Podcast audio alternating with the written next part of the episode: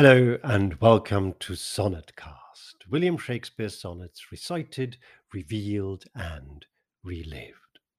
My name is Sebastian Michael, and this episode is the introduction. So today I will not actually be reciting, revealing, or reliving any sonnet, but I will briefly introduce myself so you get an idea of whom you're listening to, and I'll also tell you a bit about the approach I'm taking to these glorious poems and why they mean quite as much to me as they do. And in doing so, I hope to, of course, also put forward a bit my credentials for actually doing this podcast. I first fell in love with the sonnets in the summer of 2013. Of course, like everybody else, I had heard several of them before. Some of the more famous ones I felt I knew almost by heart. But it was when a friend of mine on Facebook decided to post one sonnet a day in the run up to Christmas for 154 days that the spark really lit and set my heart on fire for the sonnets because this almost immediately became the highlight of my day. I would wake up in the morning looking forward to reading the new installment, which this friend of mine had generously furnished with some notes that he'd found online. And to me, it became really obvious really soon that these sonnets are Shakespeare's most personal, most intimate most immediately revealing work, that far from being sugared, as very famously one of Shakespeare's contemporaries called them, or simply sweetly romantic, they cover a vast range of his private and professional ups and downs. They express his rage, his frustration, his jealousy, his loneliness, his despair at the passing of time often a deep confusion, all of these quite as much as love and admiration and the wonder at sheer beauty, which we know them so well for. And I also felt I could detect in them an at least plausible, chartable story. Now, I have to put here in brackets that this in itself charting a story from the sonnets is immensely controversial. And I will come back to this because it's a fascinating and an important question. To what extent can or should the sonnets be read as biographical? I will address this in quite a bit more detail. But here, let me just tell you what I did next because fully aware that everything is conjecture and that everything or almost everything about these sonnets, not least the degree to which they can be regarded as biographical, is hotly disputed, I wrote a play called The Sonneteer, which, together with the wonderful actor Tom Metcalfe and the equally marvellous director Ross Phillips, I took up to the Edinburgh Festival Fringe 2014. This play incorporates about two dozen of Shakespeare's sonnets and imagines a possible course of the relationship between the poet and the fair youth, whom the majority of these sonnets are either directly or indirectly addressed to, or, as some people might put it, believed to be addressed to. Since then, I've recorded all of the sonnets on YouTube, and I've also created something called Saturday Sonnet, which is a video blog which selected one sonnet each week to look at in some detail. What I want to do with this podcast now is celebrate all these sonnets afresh, pursuing pretty much the approach I had adopted previously, which is listen to the words and find out what they actually tell us. And they tell us a lot if we listen carefully. And the joy of working with these sonnets is such that I'm going to go one step further than I did before. For this podcast, I'm actually learning all of the sonnets by heart. I'm not just reading them, I am really internalizing them to get to their essence as much as I possibly can.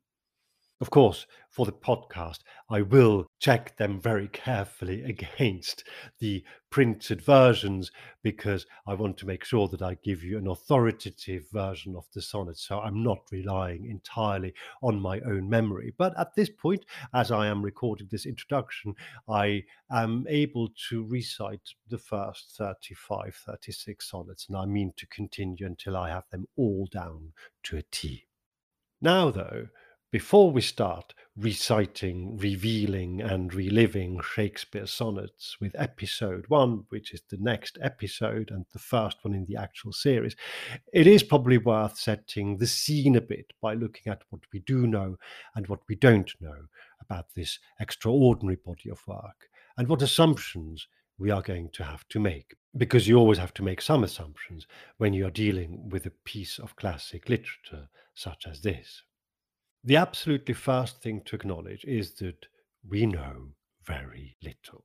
We don't know for certain when Shakespeare wrote the sonnets, although there is a time frame for them. They first get mentioned in 1598, when he is therefore about 34, but we don't know how many of them he had written by then. We don't know in which order he wrote them. We don't know whether he ever intended them to be published or not. We don't know whom, if anyone in particular, they are actually addressed to or referring to. We don't even know and this perhaps most vexingly, why he wrote them, though it seems pretty clear that he wrote different batches of them for different reasons. In fact, almost everything you hear or read about William Shakespeare's sonnets turns out to be, at some point sooner or later, conjecture, except the word. What we do have, most fortunately, is the sonnets themselves. We have the words, and the words are almost entirely undisputed. They are effectively complete, at least with regard to the 154 sonnets we know of, and there is remarkably little argument about what these words are. Of course, if you read different editions, they will make slightly different emendations as to punctuation and spellings. There will be the odd word here and there that gets discussed in great detail and very interestingly. There are some obvious typesetting and printing errors that have crept in and that get resolved in slightly varying ways by different editors today. But what nobody needs to argue about is that the sonnets exist and that they are wonderful. And this latter statement already is one that people argue about, to my mind, unnecessarily.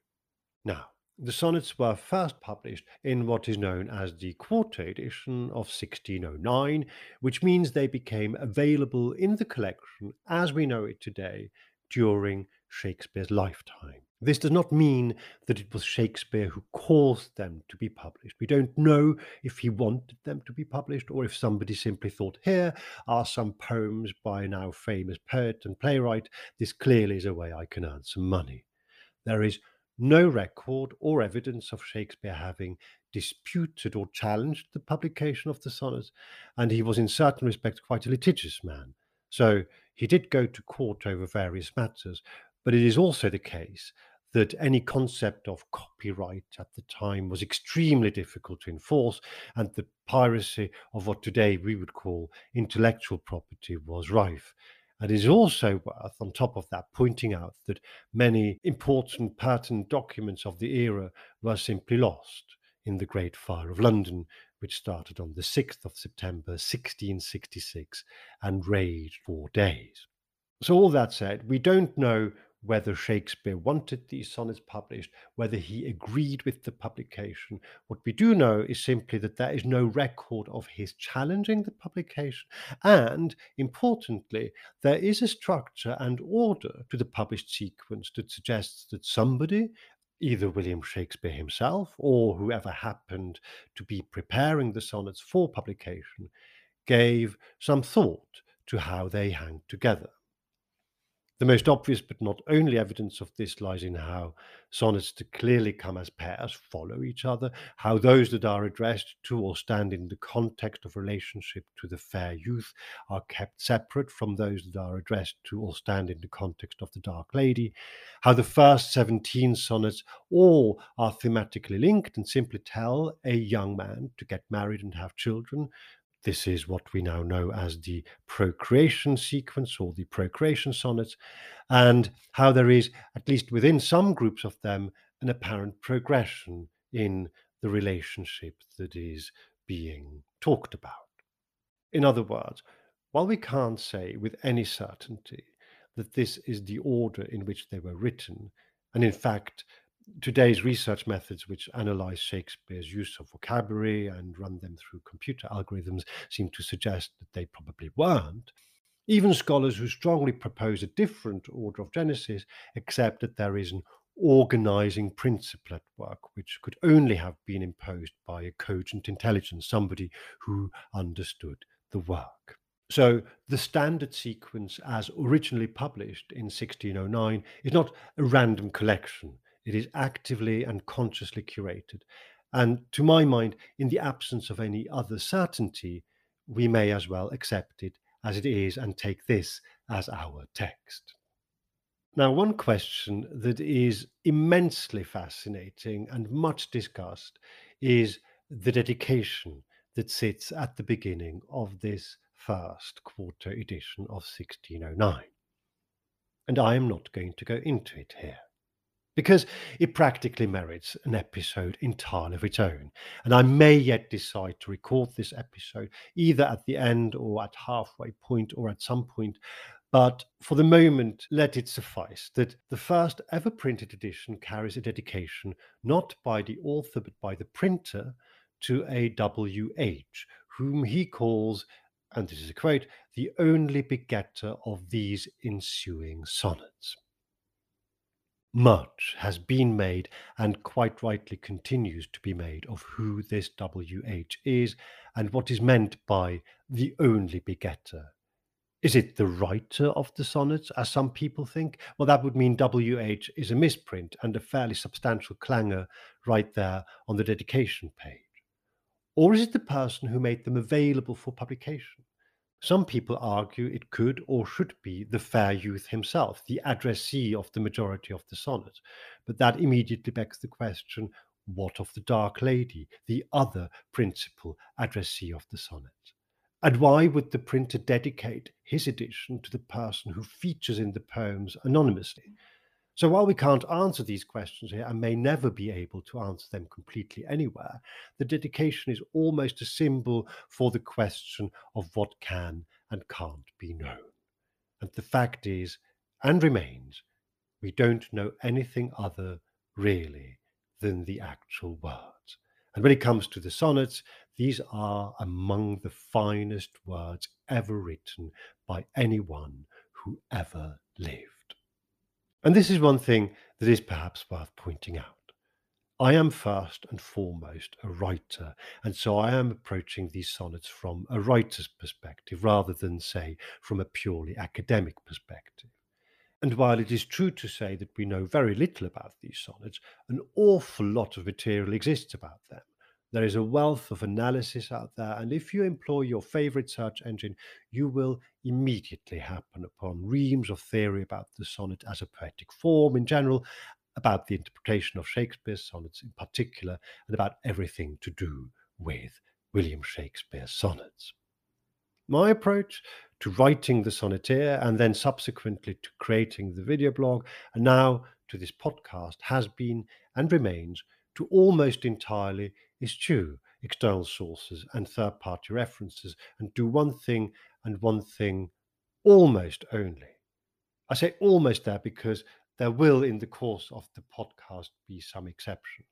But principally, I will listen to the words. My contention is, and I hope and to some extent trust, that this podcast may help prove that the words themselves tell us a great deal about Shakespeare, about the people he talks to and about, and also about the story, or certainly about a possible story behind the sonnets. But let me reiterate this principal caveat nothing that I can say in this podcast is an incontrovertible truth because there is none. We don't know anything for certain except what is written down in the sonnets. But, and this is why they are so exciting, these words are very, very revealing in the best possible sense. A writer here has put his soul, his heart, his entire being into his writing. These sonnets tell us more about William Shakespeare, the man, than any of his magnificent plays, nor let alone his long dramatic poems, of which there are two. The sonnets, and this I find virtually impossible to doubt, talk about Shakespeare himself, about his love, his lust, his passion, his frustrations, his jealousy, his angst, his disgust, his anguish, his joy. There is no good reason to assume that that isn't so. And this leads me almost in parentheses to briefly touch on the authorship question and declare quite categorically that to my mind and knowledge, there simply is no authorship question. I take absolutely as given that these sonnets are Shakespeare's and that Shakespeare existed and that he wrote his own works. There is a whole separate debate that can and should be had about Shakespeare's collaborations and the extent to which some of his plays are his, partly his, or compromised versions of what he actually wrote. But there is virtually no evidence. I repeat, there is virtually no evidence that Shakespeare was not who we think he was, or that he did not write his own works under his own name. And so there is absolutely no doubt in my mind that Shakespeare was real, a real person, a real writer who wrote his own real plays and his own real poetry. I am yet to be presented with a single compelling piece of evidence or even good enough argument to suggest otherwise. And that is absolutely one of the premises that I am taking with this podcast. The authorship question, in inverted commas, to my mind, does not credibly exist. William Shakespeare lived and wrote, and William Shakespeare, as far as anyone can tell, and as far as all the evidence that we have goes, is the author of these sonnets. And if we accept as we can and therefore should, that these sonnets were written by William Shakespeare, then I think it is fair and certainly reasonable to read them for what they are, which is a clearly structured poetic way of expressing yourself. And what is so amazing about this canon is the sheer depth they go into and the breadth of emotional states that they cover, from what starts out as a simple, fairly neutral and detached attempt at telling a young man to get on and produce children, they move to infatuation, to a passionate, reciprocated love, to separation, to jealousy, through forgiveness, to despair, to reconciliation. And then it starts getting really complex when we reach the Dark Lady sonnets, which tell almost a whole separate story, although there are clearly some indications that suggest that they in parts overlap or interweave with the Fair Youth sonnets. So, yes, I think these sonnets are absolutely personal and real. There are some people who argue cogently that these sonnets may perhaps purely be an exercise in writing, that maybe Shakespeare is just practicing his art here, and this is possible. It is certainly possible, but it is extremely unlikely.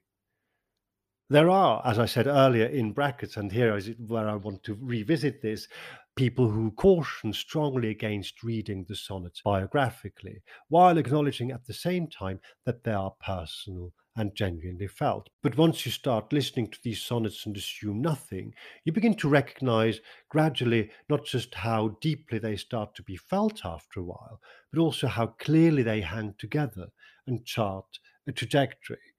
And again, a caveat here when I say they chart a trajectory, we have to be extremely careful what we read into these sonnets, what we project onto them. Is it one trajectory or is it several trajectories? All of these things are open to be discovered. And that's, of course, partly the point of this podcast to not only celebrate these sonnets, but also to find out what we can actually know and what we simply cannot. What I do think we can know is that the sonnets are a reflection of what goes on inside this man who wrote them at a critical stage in his life. And so, separating the man from his poetry and his poetry from his life becomes difficult to the point of being absurd. But this then is the premise. The premise, if you like, of this podcast is that we know nothing. Let's assume we know nothing, but we have these words, and let's find out what, if anything, the words tell us. It really is as simple and straightforward as that. And also, I am with this podcast not going to assume that you already know anything about the sonnets. I'm going to assume that you may simply be interested, but have no idea about any of them at all which does mean that if you are an expert already and you know a lot about the sonnet, I might on occasion annoy you, and you may even occasionally think that I'm talking nonsense. And if that's the case, then please do feel free to comment or send me an email. I am here as much to learn as to communicate what I think can be known and understood about Shakespeare's sonnets.